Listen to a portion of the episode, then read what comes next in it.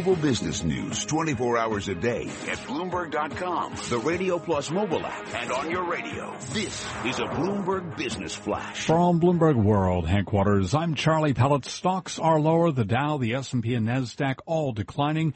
And this update brought to you by Sector SPDR ETFs. Why buy a single stock when you can invest in the entire sector?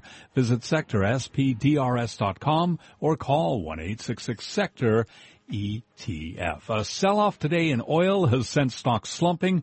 The S&P 500 index erasing its monthly gain.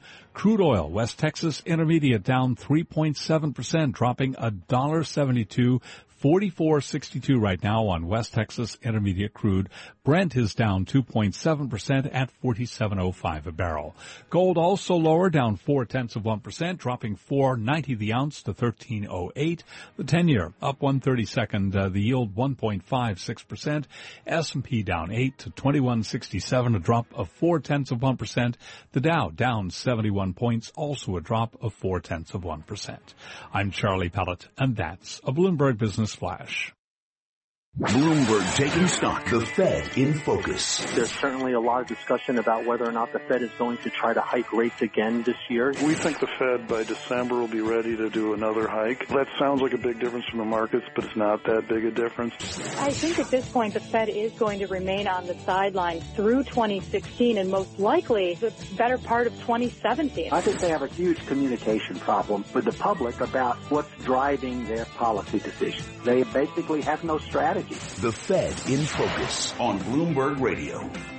Federal Reserve keeping an eagle's eye on the jobs report if there is another very strong one. A lot of people on Wall Street are saying, hey, interest rate increase, maybe not in December, maybe even in September. So a lot riding on this. Right now we want to take a look, not from the top down, from the point of view of the big jobs report put out by the Labor Department on Friday, but from the ground up.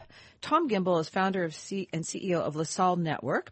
It is a professional staffing and recruiting service firm based in Chicago. So we want to find out what he's seeing out in the field, where the demand is for workers and where it isn't. Tom, welcome back to the show. No, good to be with you. Thanks for having me on. You know, one of the big picture trends uh, that comes out of the ADP uh, report and out of the government data as well. If you look August, you see that uh, softness for goods producing jobs, manufacturing, service producing jobs, uh, some of them high paid, you know, professional services business, some of them not so much, you know, restaurant workers, fast food. Yep. That's where you see practically all the gains. What are you seeing from your point of view uh, in Chicago?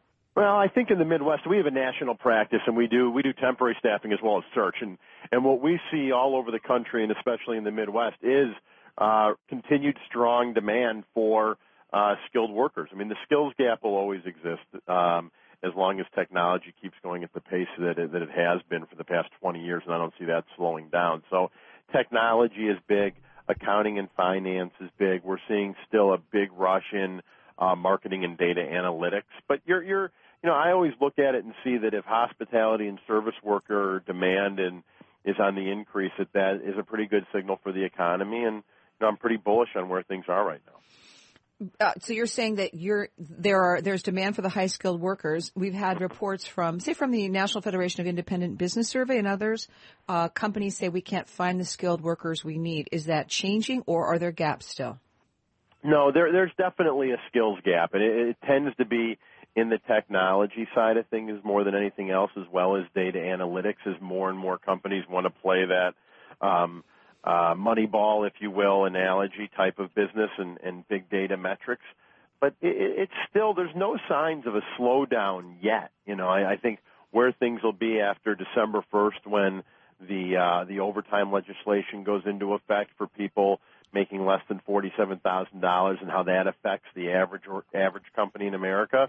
But right now things seem to be holding very, very strong. Let me ask, let me ask you this are you saying things look good and you're bullish? They continue to grow at the same rate? Are you saying no, Kathleen? Over the last six months or over the last twelve months, this has accelerated. I see a, growing demand for workers, or just kind of the same steadiness.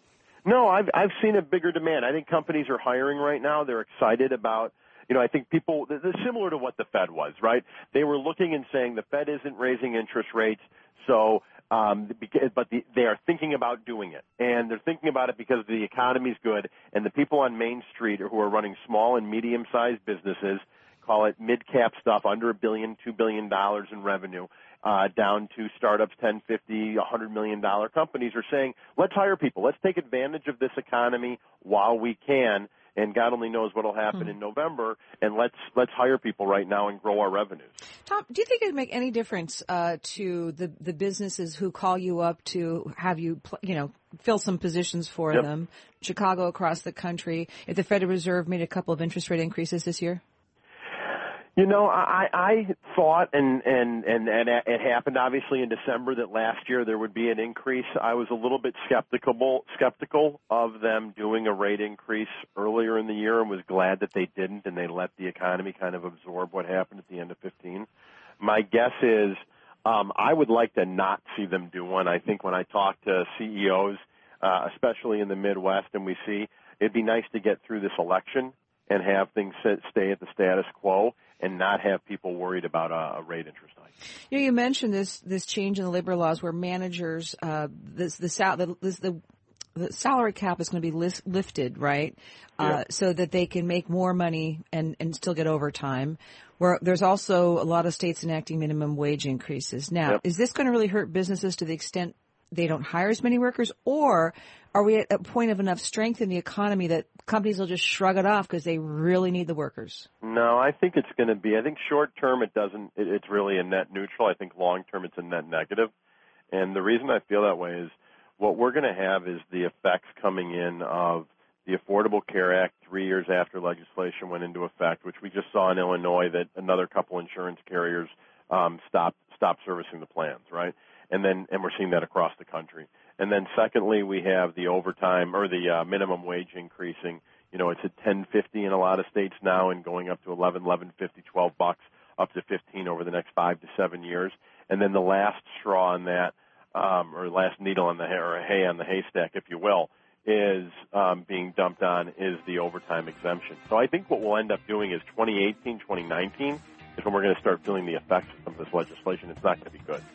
All right. Tom Gimbel, thank you so very much. Tom Gimbel, founder and CEO of LaSalle Network, based in Chicago, a national uh, professional service recruitment placement firm. He says he's bullish. The, the rate of increase, the amount of workers being hired is doing better, but Fed might be a little slow on rate hikes if they're listening to him. This is Bloomberg.